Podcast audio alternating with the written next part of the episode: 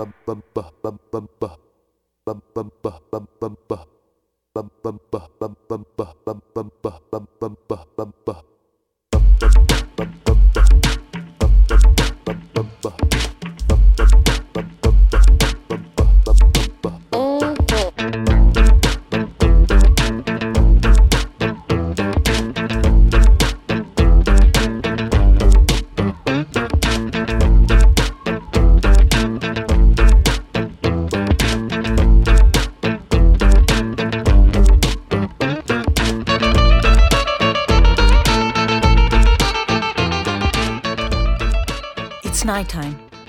Carmel Market in Tel Aviv. The stands are empty. A truck enters the frame. A sturdy man unloads two potato sacks, and four dancers in earth toned dresses position themselves facing forward, dancing the canonic segment from Monger. Their legs spread wide open, they shift their weight from side to side, and their hands, one is placed on the chest, the other raised in midair, making the gesture of a vow. The scene is intensified by the presence of a group of male dancers, first glaring at them, then walking among them in what may be seen as courtship or as a threat. What I'm describing is a dance performance, Monger. You can watch an excerpt of this work on our Creatures of Dance website. Monger, originally performed on stage, was later made into a film shot in a public sphere the Carmel Market. The film is interlaced with clips from an interview with the choreographer, Barak Marshall, and his mother, Margalit Oved, one of the first in Inbal dance theater dancers. He speaks with an American accent, and she with a Yemenite accent. He's wearing casual contemporary clothes, she's in a traditional Yemenite outfit. And the love between them, a mother and her son, is simply captivating. This is how Gabi Bibliovich, the director of the 2013 movie Steps, Tzeadim in Hebrew, a side note, the only film ever made about Israeli dance, that's how he establishes the timeline that connects contemporary choreographer Barak Marshall to the tradition of the Inbal Dance Company. Back to Monger. The women dance in almost complete darkness to the sound of Adir Adirim by the Israeli musical group Balkan Beatbox. Their gestures are intense, rhythmic, combining pelvis and hand movements that change rapidly from one position to another, all telling a story. Marshall says to his mother, sitting next to him, I took those gestures from you. And she explains that in her Yemenite dance, the gestures told traditional stories. We see the duality of the movement, which holds a narrational meaning, but it's also abstract it's as if we can imagine there's meaning to it, though we can't quite figure out what it is, because we are faced with an assembly of different choreographic elements, deconstruction, and reconstruction. Referring to the transition of these gestures from their traditional context, Margalit states, This is a revolution! And in a word, defines the theme of this episode Revolution!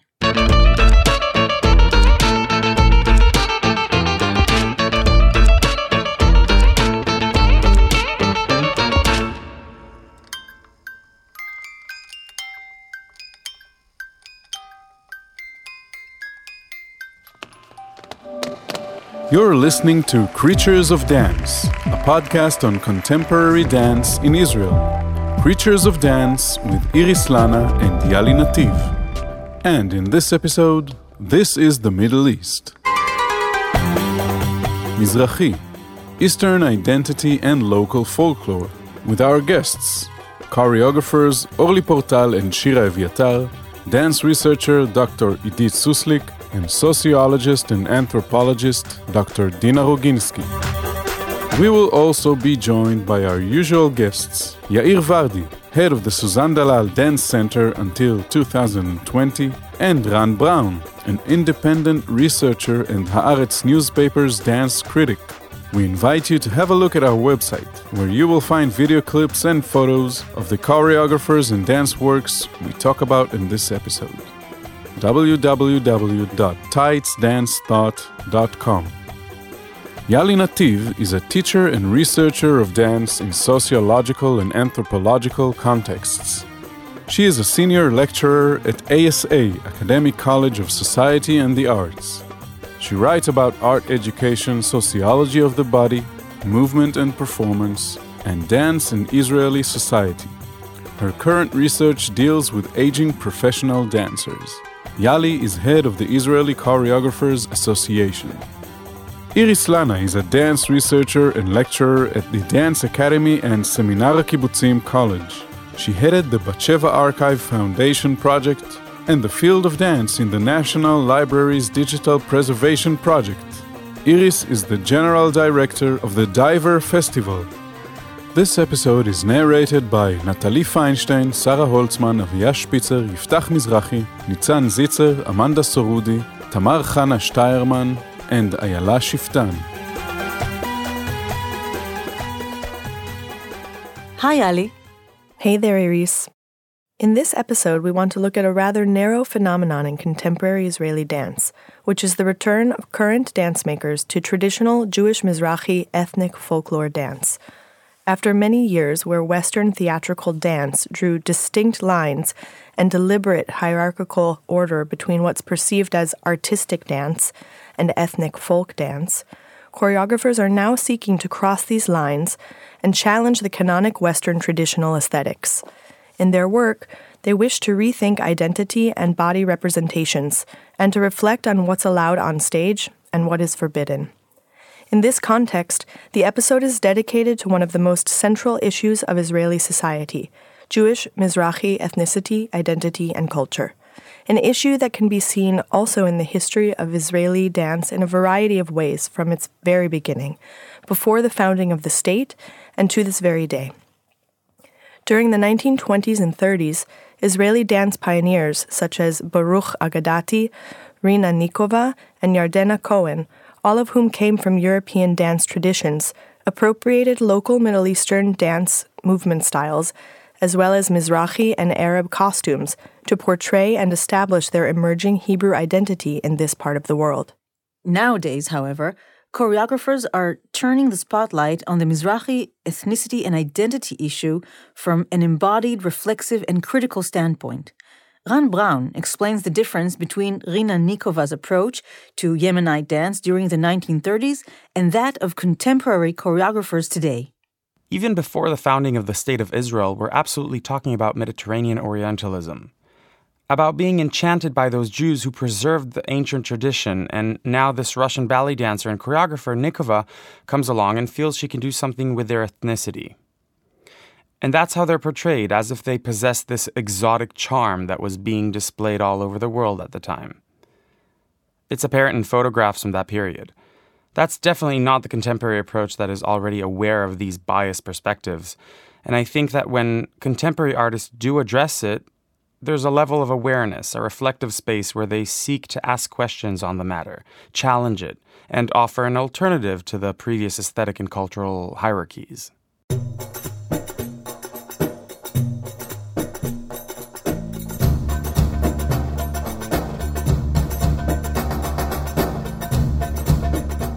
Dr. Dina Roginsky and Sarah Levi Tanai, founder and artistic director of Inbal Dance Theater in 1949. So this is Sarah in 1961.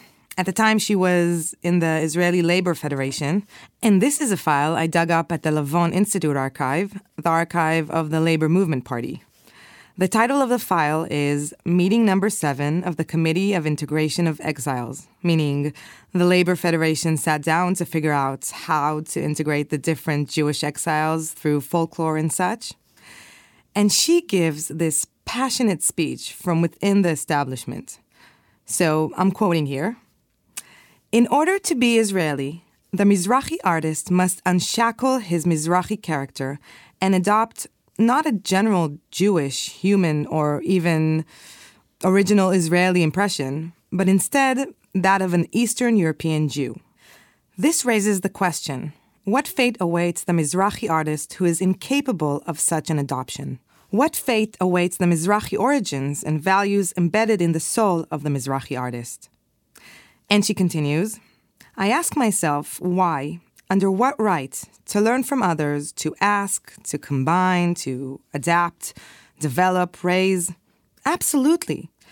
But to be uprooted and then send roots and grow fruit in an entirely different soil? Only a few can succeed in doing so, while the rest will grow barren, silent, bitter, passive, or rebellious.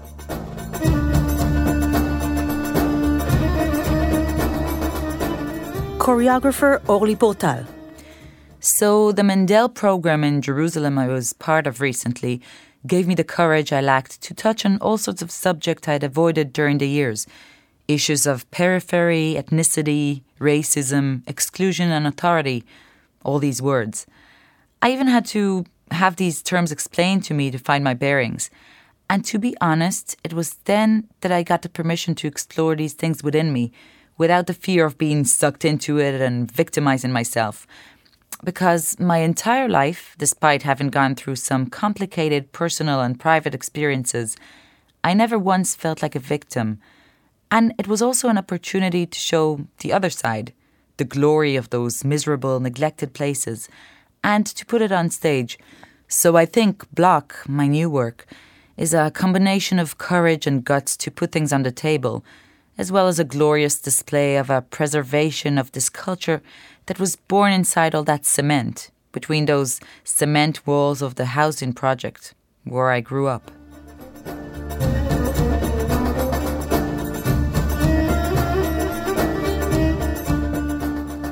Choreographer Shira Eviatar. I had a presentation for the March Rabbit, new dance festival in Bat Yam. Back then, I was a choreography student at Kelim Choreography Center, where the festival took place. And its founder, Anat Danieli, bless her, was a mentor there. I had a presentation following my previous piece, Inventory, and I remember playing a song, and people were like, What is happening? And there was a moment where I danced some Moroccan dances I knew from home, and I remember feeling so ashamed. That shame was so deeply rooted in me, and I remember saying to myself, Oh, what the hell am I doing? It's a genuine feeling of, of doing something forbidden and embarrassing. And I also said to myself, I'm now going to show you a bit of something I decided not to show, meaning I'm showing it and erasing it at the same time, positioning it at the most precise location at that moment in front of the dance world that came to see me.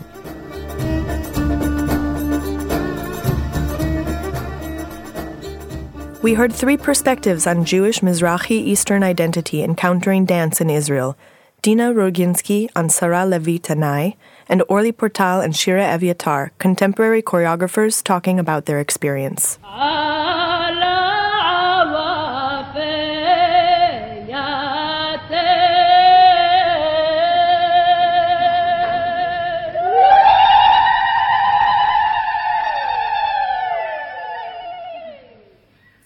Hello, Orly Portal, dancer and choreographer, researcher of ethnic folklore dance practices. Orly, for our listeners to get to know you, tell us about three works you believe are central to your body of work in recent years. So, Rabia is a piece inspired by Rab'a el Adawiya, an 8th century Sufi mystic. It started out as a Sufi piece on Persian music based on poems written by Rumi, the Sufi poet and was inspired by Persian music composed for his texts by two Iranian musicians living in the States. And it somehow made its way to me. It was like a godsend. It's a work for a group of nine women. I used to work only with women during my first years, which was also a theme in the work itself. The work was inspired by Sufi dance, which allegedly doesn't contain much. What we know is the endlessly spinning of the Darwish dancers, and that's everything to them, and to me, as a dance researcher, the spin was everything as well. Also, I was a Feldenkrais student at the time, and Feldenkrais gave me so many tools as to how to transform even the smallest gesture into the whole wide world.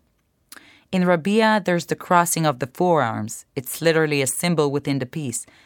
At the time, I was studying Feldenkrais with a teacher named Basil, who, for me, was the most significant, influential teacher and he spent an entire week with us just on that gesture, that crossing and the rubbing of one hand on the other like a violin bow. The same gesture for a whole week. That's what we did.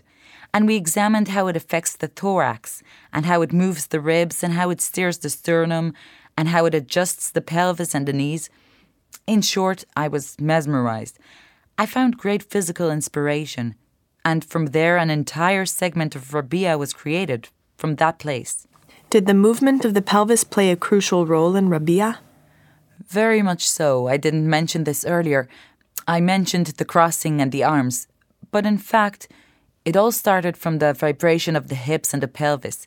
It actually began with that meditative motion I'd dove into years earlier to discover myself, and it stems from the world of Mizrahi dance or belly dancing. Did you study belly dancing? No, I researched it. I'm an autodidact. I'm also a bit too proud. After having the best teachers in the world, I'm going to go to a belly dancer for her to show me how to make those gestures. Also, I didn't think I could pick it up by observing someone or imitating them. I realized I had to find it inside me because these are very complex gestures. It's not that simple. It sounds like you were trying to avoid the popular commercial aspect of it. I was terrified. I did not want to be associated with it. I also struggled with the belly dancer label, but that's what I do, so what else can we call it? There was a complex process there, but it was also beautiful and brave. Let's talk about your work, The Rite of Spring.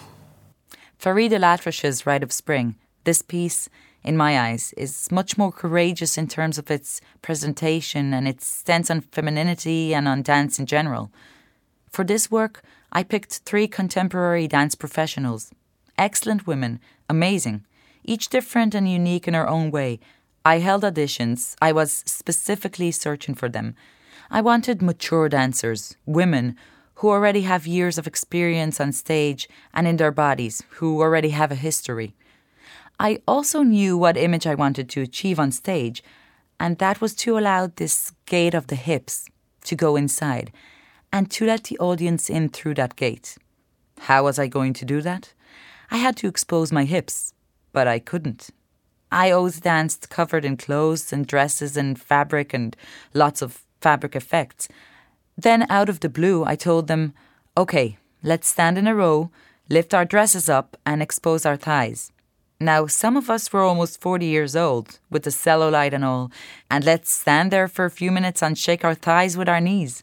And that's where I inserted the knee shaking and thighs technique, the movement of the flesh around the thigh bone. So the pelvis basically loosens.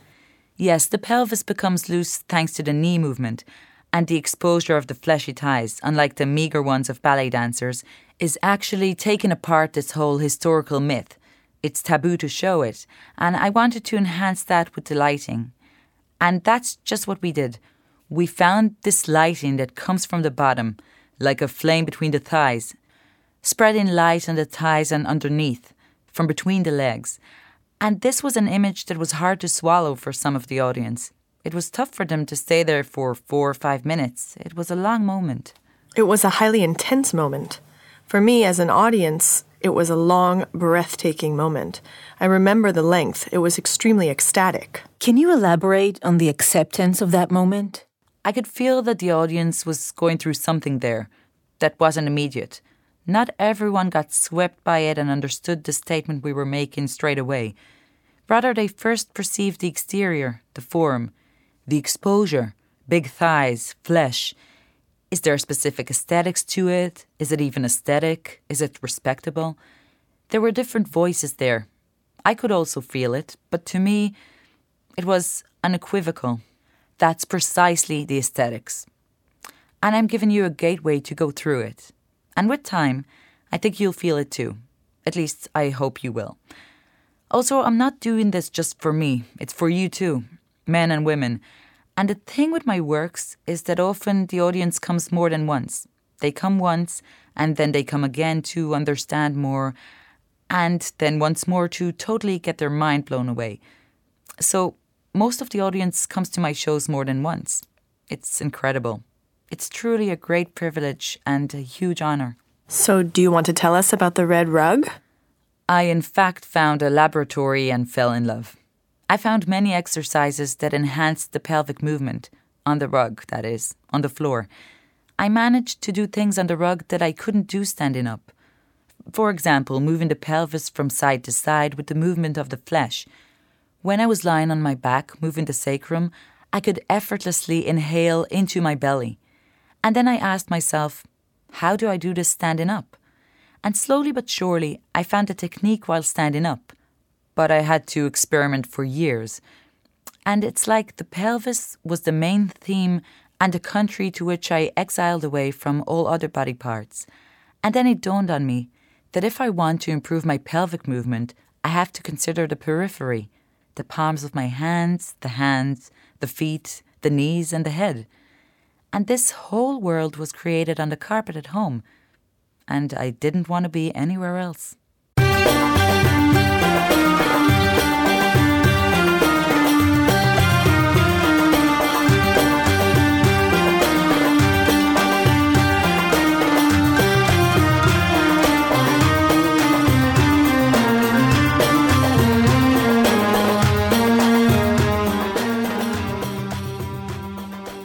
The DNA of the choreography is a concept we use to describe the essential characteristics of a specific dance piece. In Orly Portal's Fakaruni, the choreographic DNA is three men and a woman, Um Kulthum live performance recording. Light, round hand gestures, a curved back swaying from side to side, shaking of the pelvis, feet thumping, live singing on stage. You can watch an excerpt of this work on our Creatures of Dance website at www.tightdancethought.com.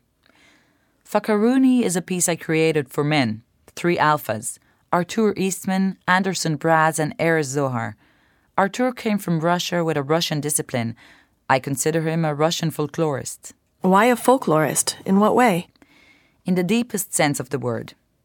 In fact, all three of them are folklorists. Anderson comes from Brazil, and Erez comes from a Georgian family and grew up solely in Georgian culture. Same goes for Anderson and Arthur.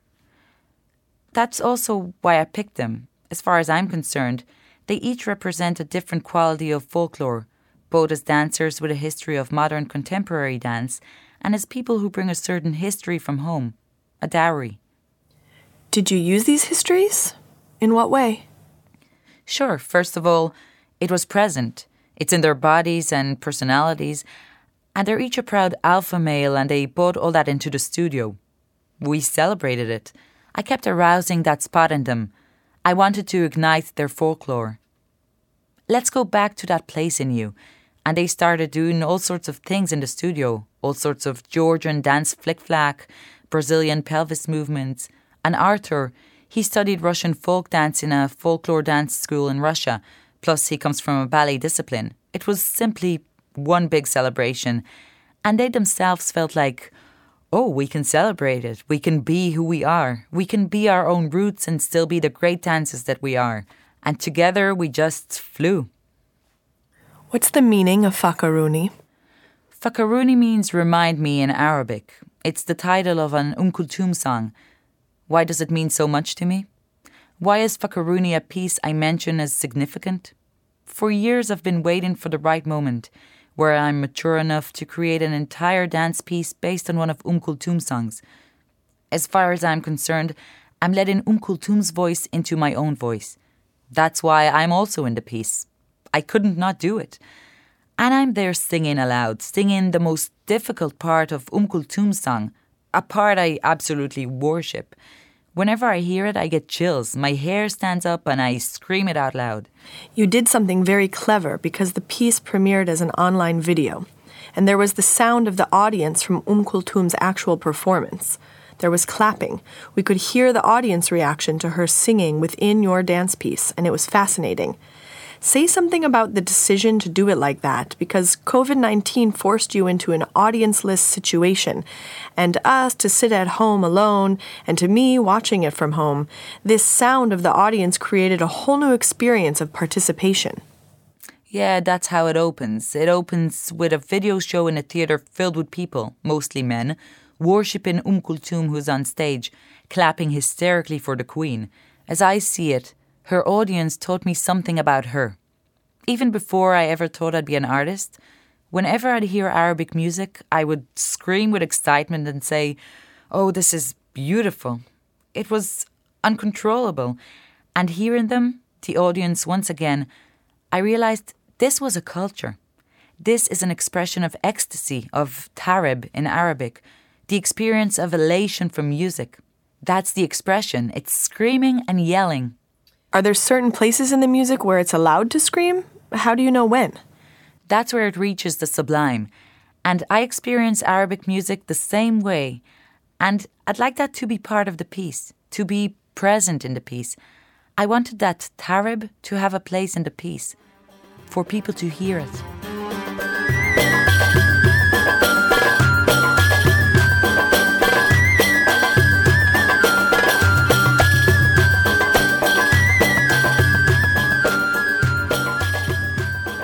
Dr. Dina Roginsky is a sociologist and anthropologist. She's a lecturer at Yale University's Jewish Studies program and at the Department of Near Eastern Languages and Civilizations. In 2004, she received her PhD from Tel Aviv University on the subject of Dancing Israel Nationalism, Ethnicity, and Ethnic Folk Dancing in Israel. Dina, what is folklore? Please share your definition or idea of folklore with us. What is folklore? What is folklore in the modern day world? What do we take from it? How do we rely on it? Draw legitimacy from it? These are all broad sociological questions, not only artistically, but historically, sociologically, culturally. And they touch upon the art field as represented by Sarah Levi Tanai, meaning the folklore is a sort of fountain, a fountain of people's knowledge. Folk, lore. Folk is the people, and lore is the knowledge, meaning a fountain of knowledge from which the modern world, modern art, modern state draw legitimacy, justification, elements, ornaments. They draw and draw and draw. So the real question is who is using folklore? To what end? How is folklore represented? How is it laid out? What is the discourse surrounding it? Etc. When it comes to Sarah Levi Tanai, her guiding notion was that there was some kind of, and I'm using her own words here, a flowing fountain of heritage and culture, wealth, musical wealth, m- movement wealth, physical, poetic wealth, from which she wanted to draw elements to be inspired by and to put them on stage. A modern Israeli national stage. Inbal was founded in the late 40s, early 50s, so we're talking about a mid 20th century context. And the big question is what did she in fact do with it? What did the audience see in it? What did the Ministry of Foreign Affairs see in it? Because they sent Inbal all over the world to perform in front of Jewish and non Jewish communities as a representative of some Israeli spirit. And again, what exactly is the, that Israeli spirit? Some sort of archetype that's half traditional, half modern, half Mizrahi, half Ashkenazi, half ethnic, half nationalistic. So basically, Inbal Dance Theater embodied the many tensions of that native Israeli, this body that moved on the tension between East and West, traditional and modern, ethnic and all Israeli nationalism. So that's really where the dialogue starts. Could you elaborate on the issue of these tensions, for example, between the ethnic and the Israeli? What was the problem? Where did it stem from? What we see is this fluctuation between exclusion and inclusion. No one can say Inbal didn't get any money, because they did. On the other hand, no one can say Inbal was one of the more influential ensembles. Even today, looking back, you see art, culture, dance historians. Do they consider Inbal an influential ensemble? It's a question. There is a tension here between inclusion and exclusion.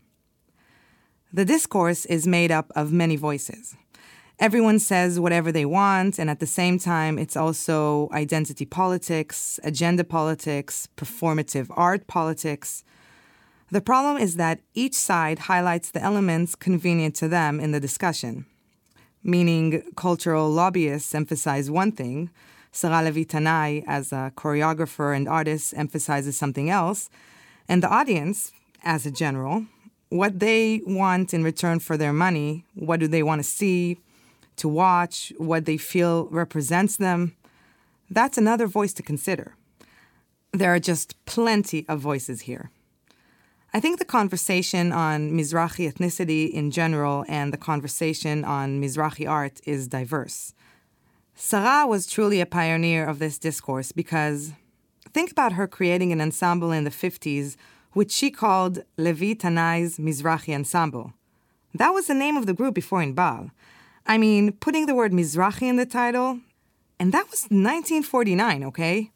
And calling herself a Mizrahi artist, that's groundbreaking, ahead of its time, revolutionary. It's a subversive act and rebellion of sorts.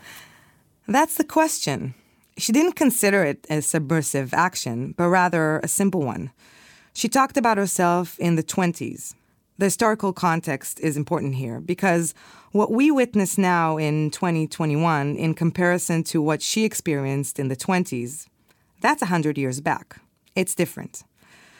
So you must understand things in their historical context. So when she went to Ohel Theater or Habima Theater in 1928, 29, 30, and she said, Please hire me. I have the training, the knowledge, I'm creative.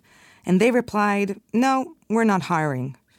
She then realized that the reason she wasn't hired wasn't because she wasn't talented, but because there are barriers of color and of accent that don't belong on the pre statehood 1930s and 40s Israeli or Hebrew stage. And then she basically, Yali said subversive, right? Because we feel it's subversive, but as I mentioned in my research on Sarah Levi Tanai, her statement wasn't, we sometimes hear shallow statements about Mizrahi ethnicity, but hers, already in the 30s and 40s, was far from shallow. She specifically said in the clearest, most outright, most honest way, and this is incredibly significant in her biography. I have two sources from which I get my inspiration my parents, Yemenite roots, my family's, the community in which I was born. By the way, she was an orphan and left her original Yemenite community at a young age. But that's why she basically wandered between foster homes and institutions that were Ashkenazi, Zionist, European at their essence, her second source of inspiration. And that's where she was brought up to appreciate art, culture, was exposed to works of art, etc. And she never complained. She never said, You're discriminating against me. Instead, she said, I understand that this is what's going on here. Or to put it in other words, there is an Ashkenazi establishment here and I joined it. Sarah Levi Tanai joined it. She married a union activist, Israel Tanai. She teamed up with the most influential female dance figures in the early stages of the state, all of whom were European, especially German. She teamed up with influential pioneering men. When she talks about the women, she means Moshe Sharett sisters, who raised her as an orphan, and later Tabenkin and Chazan, who were colleagues, well, not colleagues, but she was in dialogue with them. What I'm saying is that she had a very pioneering Zionistic milieu that she belonged to. But at the same time, you can't say she went Ashkenazi, because inside that milieu, she kept insisting on getting recognition that she and others were different in color, accents, body language. As I said, the body language, raising the body language, observing the body language, performing, representing.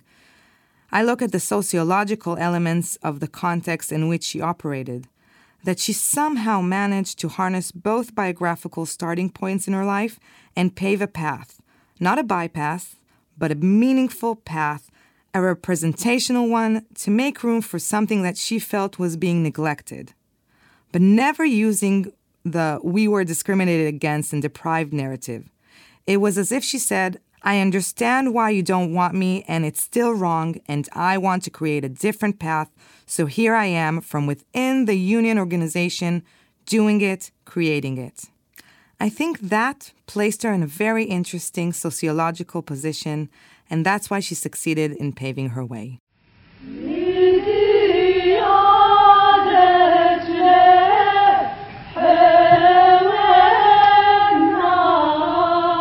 And now, a description of an archival document, a photograph taken in 1956.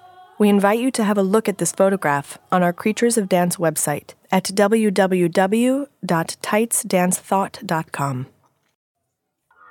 I'm looking at a photo of Anna Sokolow, the American dancer choreographer teaching the Graham technique to the Inbal Dance Company.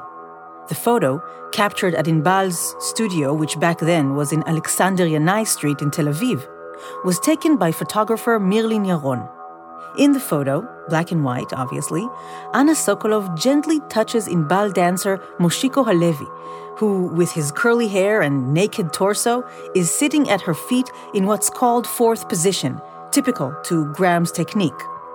It's not a bravura shot or even a photo of a dazzling display of skills in a performance, but rather one that was taken during a routine daily class, capturing an intimate moment of the art of dance where a training process takes place and wherein movement and bodily knowledge is being transferred from teacher to student.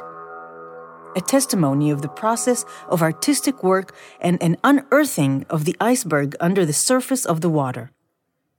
What does the American Graham technique have to do with Inbal's Yemenite ensemble? Why are the dancers being trained in this technique? That's the interesting story. Let's trace the money. The America Israel Cultural Foundation wanted to support dance in Israel at the time and sent Jerome Robbins, a prominent American choreographer, one of the managers of the New York City Ballet, to Israel. His job was to recommend which Israeli dance ensemble to support, and among the active groups at the time, he pointed out Inbal because he was enchanted with what he had recognized as the expression of the new local rooted Middle Eastern Mizrahi Israeli dance.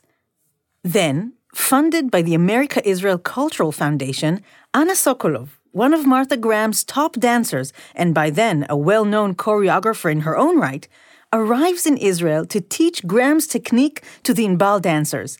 That's the story. Hence, this photo captures a pivotal historical moment in dance in Israel, where Americanization is seen practically taming, training, and policing the Inbal dancers' Yemenite Mizrahi bodies. Inbal Dance Theater Ensemble has resided in Neve Tzedek in Tel Aviv since 1971. In 1989, Yair Vardi was invited to be the founding director of Suzanne Dalal Dance Center and was its manager until 2020. Yair shared with us his personal and professional relationship with Sarah Levi Tanai. It's very moving. I've had nothing else on my mind since you approached me to talk about Sarah. I thought about what I would say about her and decided I want to go dozens of years back because I knew Sarah even before I went to London and before I started Suzanne Dalal. So it all kind of meshed together for me. But when I took on Suzanne Dalal, there was no question that one of my first goals would be to incorporate all of Inbal's work, and Sarah's in particular, at the center. Why do you think that never happened? A few reasons. The first might be the people involved, of which I was one, no doubt about it. I may not have done my full share to strengthen the connection. On the other hand, the Inbal ensemble wanted to remain completely independent in the place, so I got it. And there was also her lack of enthusiasm to cooperate with us, which I never understood. Unlike the Batsheva dance company that used to say, What's next, Vardi? Let's do everything together. Could you describe what happened next? It changed because the way I see it, the ensemble was supposedly rejected. I could be at fault here as well. After all, I didn't go out of my way to embrace them in Suzanne Dalal. And society in Israel considered Yemenite dancing as, well, she created an original, highly unique Israeli dance that's like no other today. And there's hardly even a trace left, except for a few photos and videos. Really. And it's such a shame because she created an entirely new dance world. How would you explain the fact that she didn't nurture new generations of choreographers and artists, a line of successors? I think that in her mind, she had no time to do so. She wanted to create and create and create. Perhaps she expected one of the female dancers, who ever danced with her, to understand her and take it upon herself. But since she wasn't respected well enough, I think, in my mind, that's why. That's what caused that distance because at the end of the day, she was somewhat ousted by Israeli society. the new developing Israeli society, a young society that sped forward without looking back. Except for Jerome Robbins. For him, she was Israel, and he took her to New York. At the time, Inbal was the company, the only company that existed before Batsheva, the only company the world knew about, the only one that performed abroad. There was nothing but Inbal, and the company shined. It was all thanks to Sarah, because the world took notice of the fact that this woman was bringing something extremely innovative, something very special, this combination of Sabra Israeliness with Mizrahi thinking and music that she brought with her from Yemenite tradition. The world and the international community considered it something remarkable. Dina Roginsky. It's well known that Sarah was extremely creative and a true visionary. But at the same time, she was an individualist. She didn't raise a generation of successors or choreographers. She was a centralist and never let others create choreographies or develop from within the ensemble. So basically, her physical and age related decline echoed that of the ensemble. The next generation never quite emerged under her leadership.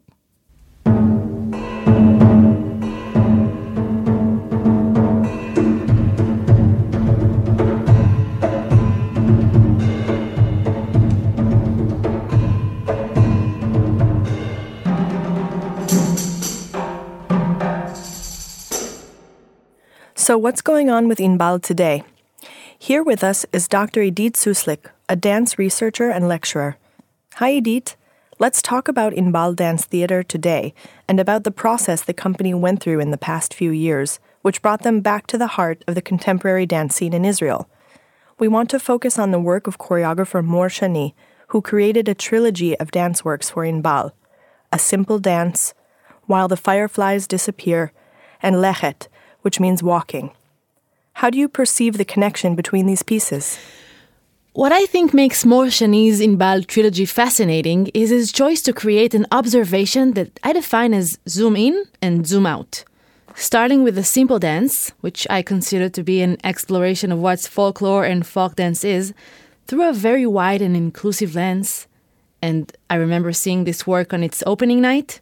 I was there as a dance critic, it was extremely interesting to see how he weaved together dances from different origins hip hop, ballroom dancing, tap dancing to create what I characterized back then as contemporary folk dancing. That is to say, something on what folk dancing looks like today in this era. And then, in the second work, while the fireflies disappear, there's suddenly this zoom in on Inbal's heritage to Sarah Levi Tanai's Inbal movement language, and there's a real correspondence between Mor Shani and Levi Tanai's aesthetics, with various movement elements, up to the most delicate and precise details. It was an attempt, as he put it, to reimagine Sarah Levi Tanai's language today. And then comes Lechet, Walking, the third work of the trilogy. And once again, we zoom out, only this time, the zoom out doesn't quite focus on folk dancing or folklore as a whole, but it's a genuine examination of the mechanics of the folklore and folk dancing genome, the step or the stride. and in this sense, Lechet is truly a work about walking. Mor, the choreographer, connected it to the people's fidgety walk during COVID 19, but I think there's something there that also relates to his perception of what is folklore, what is folk dancing. Can you tell us about other contemporary choreographers who are interested in this kind of research and examination of traditional folklore? Here in Israel, we have, of course, Shira Evyatar and Orly Portal. But if you look outside to the international scene, we can also mention Akram Khan and Sidi Larbi Cherkaoui. I recognize this tendency also from my own niche, that of flamenco, through cooperations of contemporary choreographers who work with flamenco choreographers, and that basically opens up this entire genre to new interpretations. I think that the new concept towards folk dance now is not the perspective of traditional dance that belongs to a community and is frozen in time, but a more primal, relevant, human perspective of folklore as something that creates a community.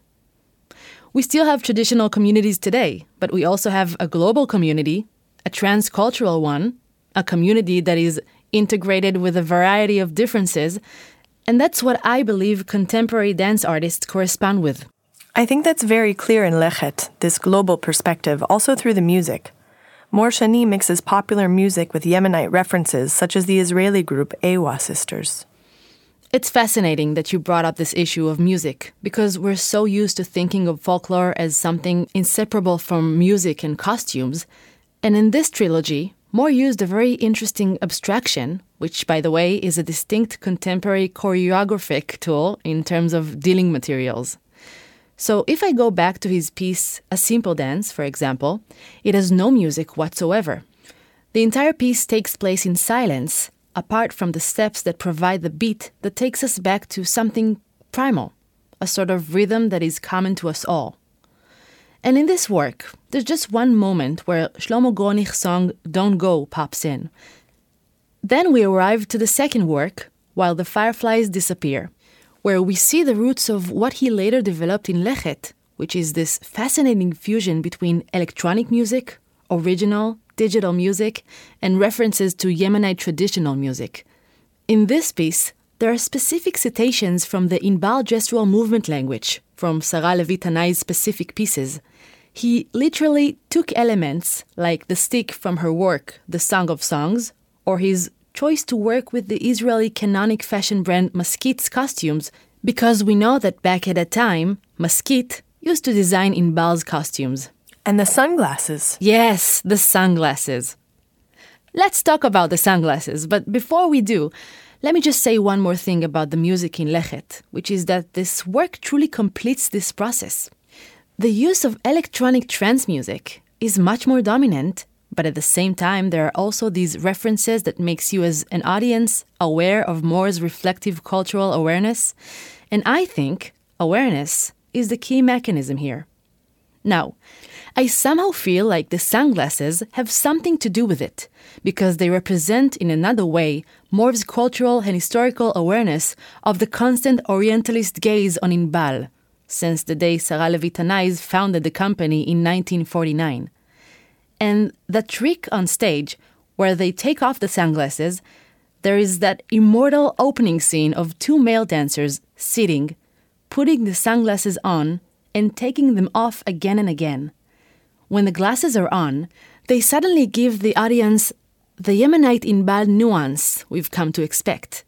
And when they take them off, something changes in their movement language.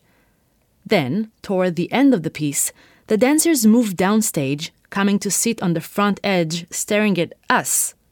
And I think that this moment of appropriating the historical gaze of otherness and returning it back to the audience reflects in a way the dialogue that Mor Shani himself is having with the gaze on the Inbal company through the years and through history. In other words, what staring back at us basically does is asking us to pause and think what did we expect to see when we came here? What do we remember from the cultural discourse about Inbal? Did we expect to see Yemenite folklore dancing tonight, or rather a contemporary, current cutting edge Inbal company?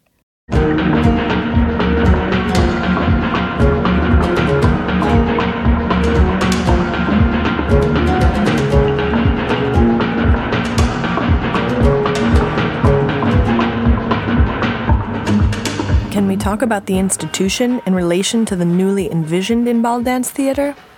I think it's safe to say that one can see a larger artistic choice or agenda that Mor Shani paved and is now continuing with guest choreographers invited to work with the company, most of them Israeli. After a simple dance, Idan Sharabi created Femme, Noa Shadur created Suddenly We Were All Alone, and now Emanuel Gat, who is in fact based in France, created a new work under the title Suzanne for the ensemble. So I think that opening up the company as a cultural organization, opening it up to new choreographers, and the invitation of the contemporary choreographers speaks for itself. But I do feel that something about that moment, when a simple dance performed at the Diver Festival of Contemporary Dance, was a significant landmark.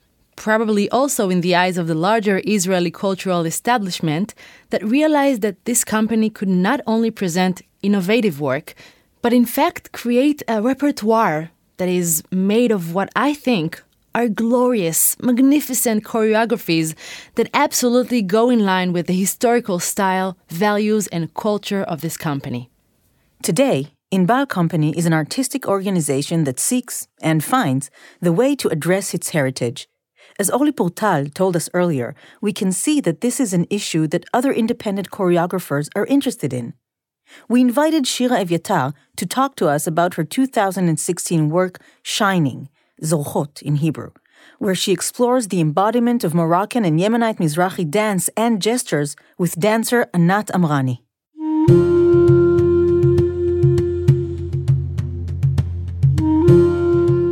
The choreographic DNA of Rising, Zorchot. A duet for two women, a juxtaposition of Moroccan and Yemenite movement, an exposed female body, body vibrations, rattling, contorting, repetitiveness of movement, rhythm, smiles, no music, sounds of speech and sounds of moving and breathing.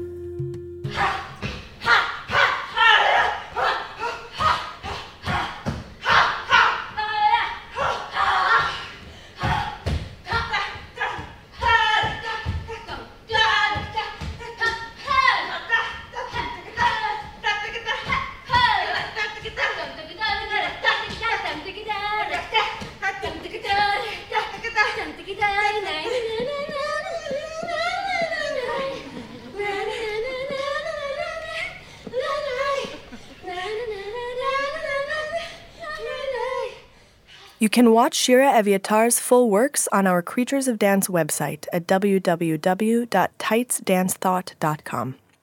Shira. It started with me working on my piece Bodily Mandala. At the time, Anat Amrani was exploring her heritage of Yemenite dance. Like me, she wanted to go back, to go full circle. And when I heard she was doing that, I said, Wow, Anat, let's get together and compare and, and see what we've got.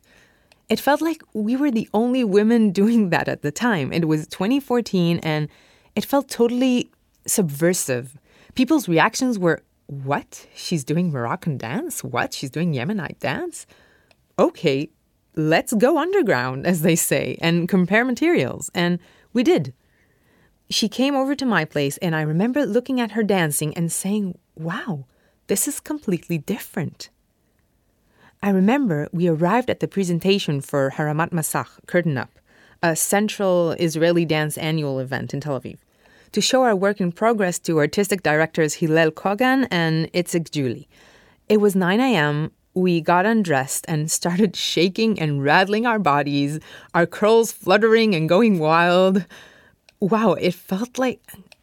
I asked them before the presentation, Are you ready for us? Are you ready? For us, doing it was so scary. And I'm glad to say we were accepted and we premiered there at Curtain Up. I remember Itzik Giuli, who was our mentor, never laughed throughout the entire process. But when we performed for the first time in the south of Israel, in Dimona, a peripheral town of mostly Mizrahi descendants, people were really laughing out loud and cheering us at the time. I said to him after, but you never laughed. And he said, I know. It was hilarious, but I didn't want you to get used to my laughter. And in fact, after that, we always could tell when the audience will laugh during the shows. For us, it was an astonishing discovery to find that the work, we felt that it was filled with humor. We ourselves couldn't stop laughing. We had that mischief. You know, my grandmother used to call it crazies. There was something in her body that she taught me that thing, like saying, I'm gonna get up now and just dance. Let's go. What? Are we supposed to just sit now? Oh well, too bad. I'm getting up now and I'm gonna dance no matter what. I don't give a damn. Something like, come and show them how to celebrate. Celebrate. You will not box me in. Hell no. I'm gonna get up now and move my body in a way that maybe I'm not supposed to. And that was her rebellion. It was small, but that was her rebellion. So Anat and I were very much in her crazy spirit. It was very mischievous, but we had no idea that the audience will pick up on it. Shira, you come to this process with contemporary aesthetic skills and approach. And in this work, the two of you are making some sort of a breakthrough by inserting these traditional materials into the choreography.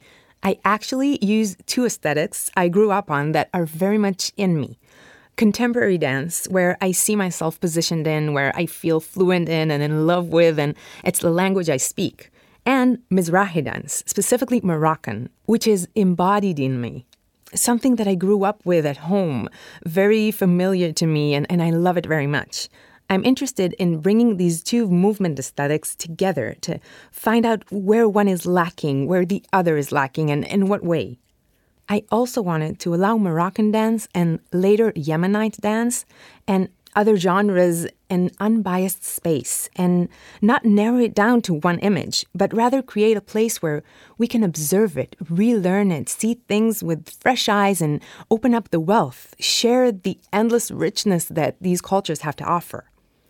For example, even in Rising, there's a very basic contemporary choreographic practice we start the first 10 minutes with our backs to the audience, so you see the dance from an angle you've never seen before. And of course, I keep playing on the audience's culture reading. When they look at the movement and say, Oh, I know that.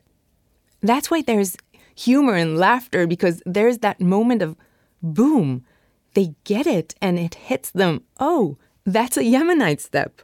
Or perhaps they suddenly have this image of an old aunt that used to do this particular dance move. At that moment, the body becomes a certain object in space that can signify and embody infinite meanings and interpretations, right? And by the way, that's why in this piece, for example, we chose to address certain things on stage, like, let's say, the speaker that stands there throughout the performance. It's not as if it's the fourth wall, the curtain opens, and we're in some different world now. No, no, no. It's here and now. We also see the object that is the theater itself. The fact that I'm looking at you and you're looking back at me, at the end of the day, there is a set of conventions that allows us to look. Now, when you look at me in my bra and panties, shaking my ass in your face, there's always that back and forth on that thing, constantly referencing these conventions, beliefs, and stereotypes.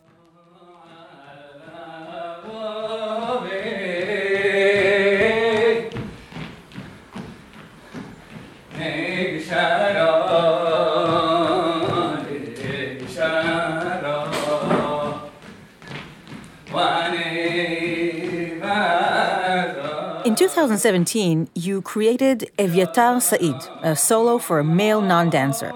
The title of the dance is an amalgam of both your name and the name of the dancer, Evyatar Said. How did this come about? How did you meet him? Where did he dance? What was his dance experience? At home? At parties? Yes, at home, parties, weddings. I call it I mean, he's a non dancer, but in fact, he's the insanely culturally trained dancer. Come to think of it, it's a super radical choice putting him on stage. Totally. But he also really explored this traditional dance. He went to archives, researched the nuances. So we both researched the subject. And of course, it's in his blood. He knows it since the day he was born and he finds it interesting. So, yeah, at that moment, it was super radical. It was interesting because when we started out, we had to relearn everything. How do we even begin to articulate a language when we don't have the shared basis of movement language? Or how do we go into the studio? And then you decide not to perform with him. Oh, I got in the way so much. At first, we thought this was going to be a duet. We desperately wanted to work together, and, and then I told him, Look, I'm just getting in the way. I shouldn't be here. Because then what's the use of comparing my knowledge and his? He was so interesting to watch his presence on stage as a non professional dancer and everything we talked about that I basically had the obvious professional training and he did not. Understanding the stage, lights on, lights off, that you have to be quiet off stage, the sensation of feeling the stage lights on your back. all of this. Habitus. It's called habitus. He didn't have the stage habitus. That's right.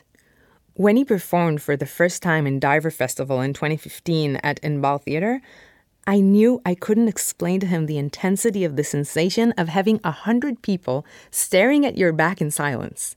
It's a sensation that makes your entire experience of time and your whole consciousness just change. Your body changes. I will say again that I think it's an extremely radical move. I remember that show. He came on stage, and I said to myself, Who is this guy? What is this? Where did he come from? And I could see that he had no stage experience. It showed. But it was also very interesting to watch because it broke the rules, Shira. You broke the rules, Shira.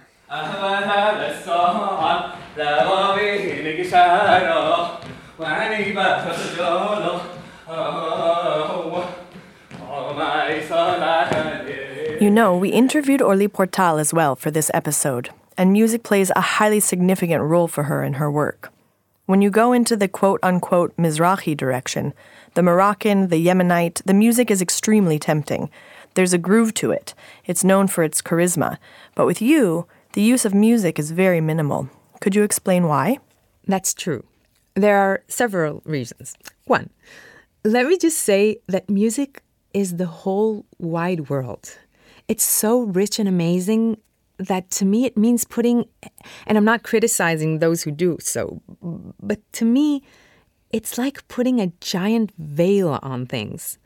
I'm telling you what to feel, where you are. I'm, I'm laying so much information on you that I don't even know if you could even see the dance work for what it is. And also, it's someone else's art. I didn't create the music. Secondly, what we explore in my piece is exactly that the wearing of the gestures, the muscle memory. So when I do the movements, they of course have their own rhythm and beat, and sometimes I sing to myself either a specific or non specific song, a certain beat. I remember there was a genuine sense of relief in the audience when the music finally came. It's finally here, the music, and the audience clapped, but it was terribly short. Click, and it was gone. By the way, let me just say that in Evyatar Said, he sings and dances, and we also sing in Rising. There's plenty of vocals, there's always noise and sound. There's this moment in the work, as you mentioned, Yali, when the audience hears Aaron Amram's music and everyone goes, ah, we give it a moment, a minute even, of just the music, and you suddenly see where all the information you got, or some of it at least, comes from, and you make the connection.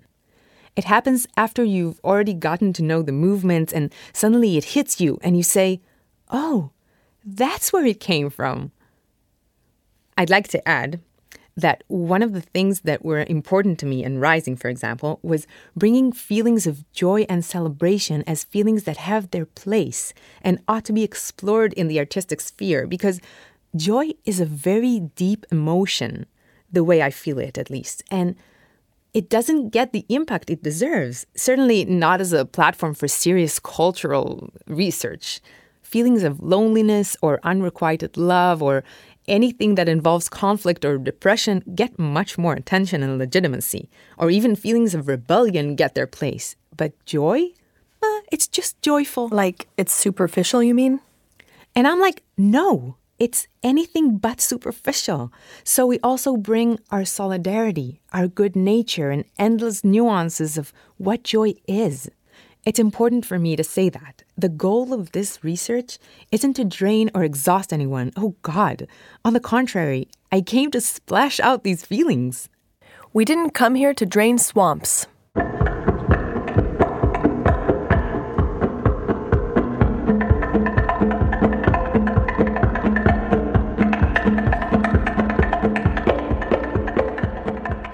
Ran Brown, independent dance researcher, director of the Telma Yellin High School Dance Department, and Haaretz magazine's dance critic. Ran, what's your take on ethnic identity and folklore in contemporary Israeli dance? I think this issue has only recently surfaced, prompting artists to deal with it, obviously, besides the historical exception Sarah Levi Tanai of Inbal.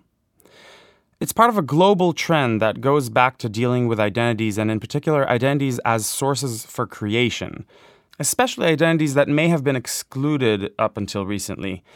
It also comes from the current tendency to challenge the distinction between high culture and low culture, or between folklore and artistic dance. It is happening in Israel too, but hardly as often in dance and hardly as often as in other art forms where you see this awakening, such as in literature, film, or art. Dance wise, you can literally count the numbers of choreographers dealing with it on one hand. I believe it also has to do with where people's career trajectories or their artistic habitus guide them because at a very young age, they've already been inducted into the Western artistic dance. This, in a way, forces them to forget all other forms of dance or physical cultures, different movement methods, as well as to get in line with the proper way of dancing or making dance. And if they do preserve this tradition, they compartmentalize it. It has no place in the artistic dance because it belongs with social celebrations at home, such as weddings. And it's definitely not something you do on stage, and certainly not something that is considered prestigious or even acknowledged. One central institution that does deal with this subject today is, of course, the Inbal Dance Theater, thanks to its historic background and their commitment to keep asking and exploring these questions, even though they have updated the way to ask these questions. It's not trivial at all to deal with Yemenite culture, folklore, or heritage, but now the question is where does it belong in face of contemporary dancing culture? Which only happened recently, right? Yes, only recently. And it's clear by the invitation of certain choreographers that are invited to work with a company, meaning it's active invitation of artists to come and address a predetermined subject. But it still remains very much open, and we can indeed see that these artists choose to address it in different ways. I'd like to point out that all this started after Eldad Grupi was nominated as Inbal Dance Theater CEO. Also, at some point, American Israeli choreographer Barak Marshall became the company's artistic director. He certainly brought the issues of ethnicity and folklore with him, from his point of view, which is much more diverse, hybrid, universal, perhaps. I think it also has to do with his own personal identity, a choreographer whose mother danced with the Inbal Company in the past and who brings with her the Yemenite heritage. Margalit Oved. And a father who's both American Ashkenazi and who brings with him a different culture. And Barak weaves many diverse cultural references in his works. Uh, Jewish writer Shalom Aleichem and Samuel Beckett, uh, musical theater and modern dance. Plus, of course, the Inbal heritage. And hip hop. And hip hop. And this is indeed some sort of statement that I believe has to do with his own identity as well as an artistic statement that refers to the global village. As head of Suzanne Dalal, Yair Vardi, you produced two of Barak Marshall's pieces. It was a love story with Barak. I spotted something so unique about that guy. What were the circumstances that brought him to Israel? His mother was made manager of Inbal. He made Aliyah, the immigration of Jews from the diaspora to Israel, and he came with her. I don't know how our paths crossed, and then he submitted a dance piece to Gvanim Dance Festival that we did at Suzanne Dalal Center. He worked on it day and night. One day he comes into my office and says, I'm not doing it, Yair. The hell you're not. You're going straight back into the studio and you finish the piece. There was terrible screaming and yelling and terrible anger, and he went back to the studio and won first prize.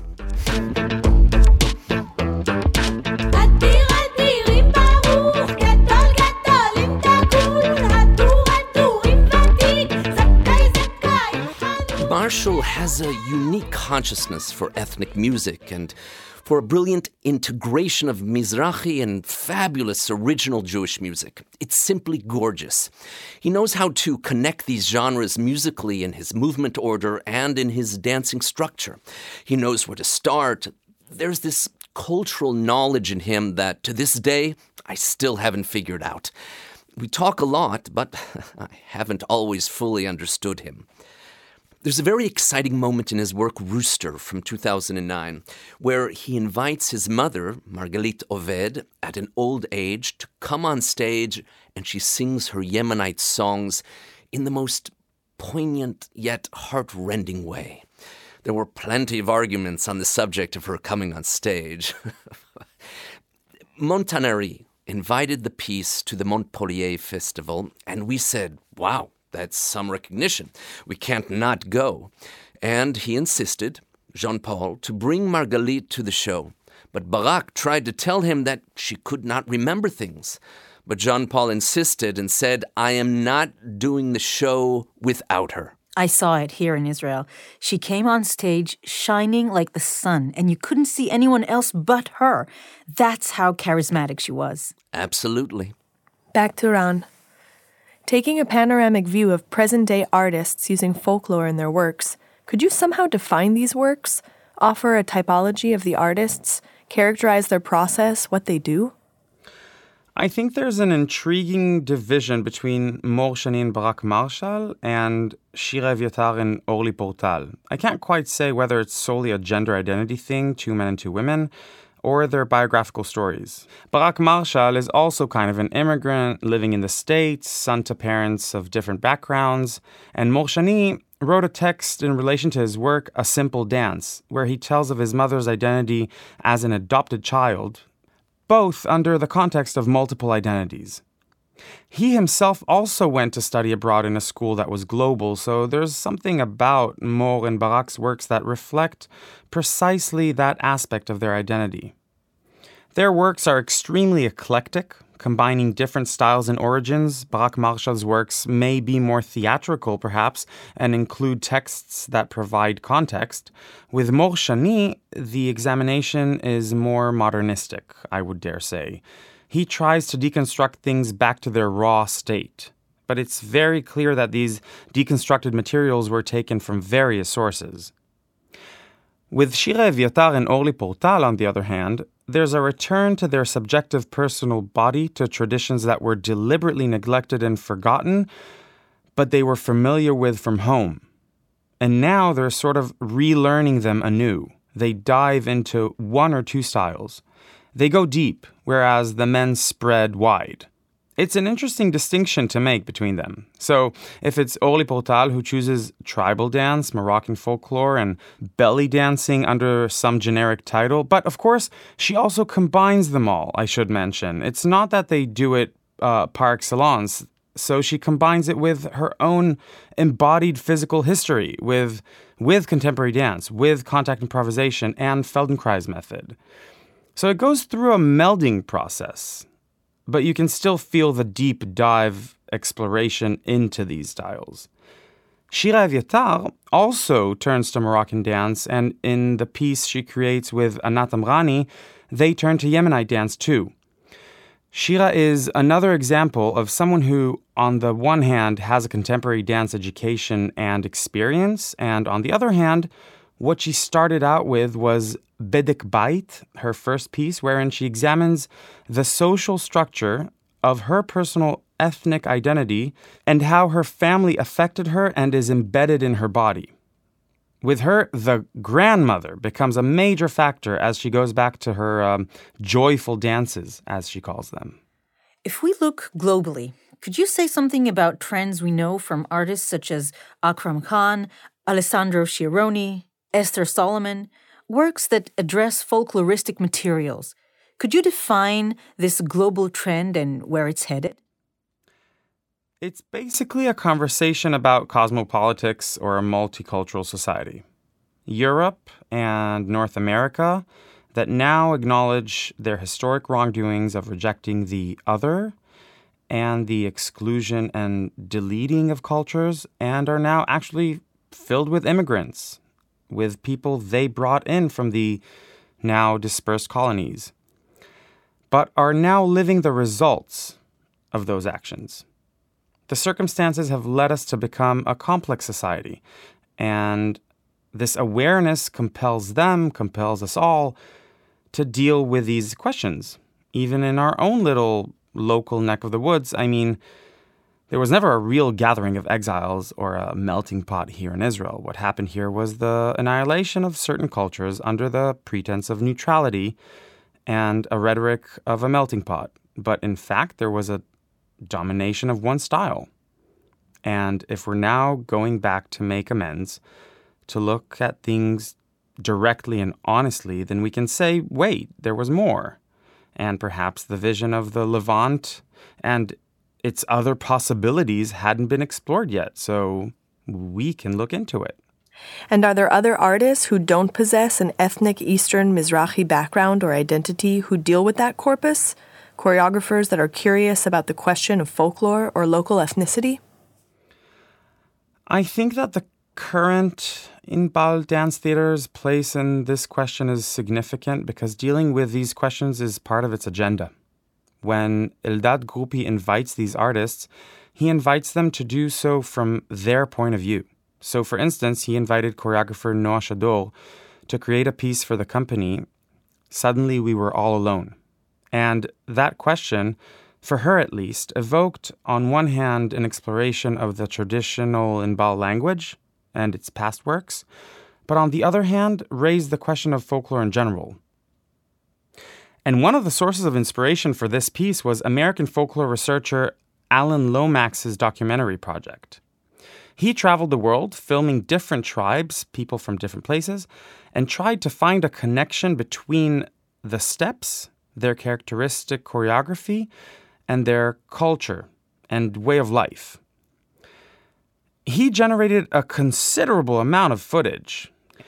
And Shadur, along with the company dancers, really studied it. They chose samples and learned them. Later, she integrated them with Inbal's tradition. So, what she did was connect Inbal's tradition to a wider scope of global traditions, as well as to enhance the company's curiosity and interest in asking questions on the meaning of folklore now. And perhaps you could say that what motivated Lomax, this ambition to find some pattern or generalization, if one even exists, is also a question that Shadur asks without having an ethnic, personal, embodied cultural connection to this thing. However, Noa Shadur's works most certainly ask questions about the relationship between choreography, society, and identity in Israel, which she seeks to deconstruct and examine. By the way, I think that if we consider the way current day culture works and why this phenomenon is taking place now, we have no choice but to work and speak in two voices. To work with one language within another language is the way to challenge a world that wishes to box things in clear, distinct, different categories and to continue separating between high and low, east and west. When artists who don't belong in mainstream hegemony when they enter the canon, when they use the mainstream to insert their traditions or points of view, and by doing so they challenge this continuous worldview, that's when they succeed in performing the subversive deed that might threaten, break, and alter their audience's point of view. We would like to thank Orly Portal, Shira Evyatar, Dr. Dina Roginsky, and Dr. Idit Suslik. Thanks to our regular podcast panelists, Yair Vardi and Ran Brown.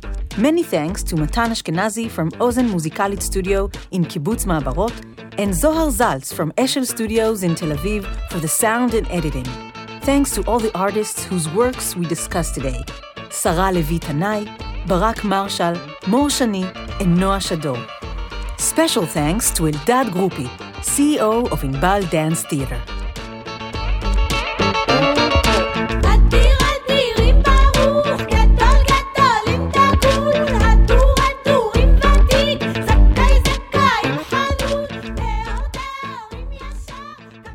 This episode was recorded in spring and summer of 2021. Music in order of appearance Adir Adirim, performed by Balkan Beatbox, written by Uri Kaplan and Tamir Muscat, 2005. Mastika, written and performed by Farzad Faranji from the album Rubicon. While the Fireflies Disappeared, Choreography Mor Shani. Music Itamar Gross. 2018. Traditional Melodies from Yemenite Wedding. Performed by Inbal Dance Theater. 1962. Hakawati. Written and performed by Farzad Faranji from the album Exile. Apple. Lyrics by Aaron Amir. Music by Sarah Levi Tanai adapted by Ovadia Tuvia, performed by Inbal Dance Theater 1966. Shining, performed by Shira Evyatar and Anat Amrani, 2016. Evyatar Said, singing Evyatar Said, 2017. Night Train to Baghdad, written and performed by Farzad Faranji from the album Sandstorm. Arabian, written and performed by Serge Quadrado from the album Islamic. This podcast is part of the discursive platform of Tights, Dance, and Thought. The podcast was produced in collaboration with the Cultural Diplomacy Bureau at the Israeli Ministry of Foreign Affairs. The production was supported by the Israeli Choreographers Association and the Israeli Ministry of Culture and Sports.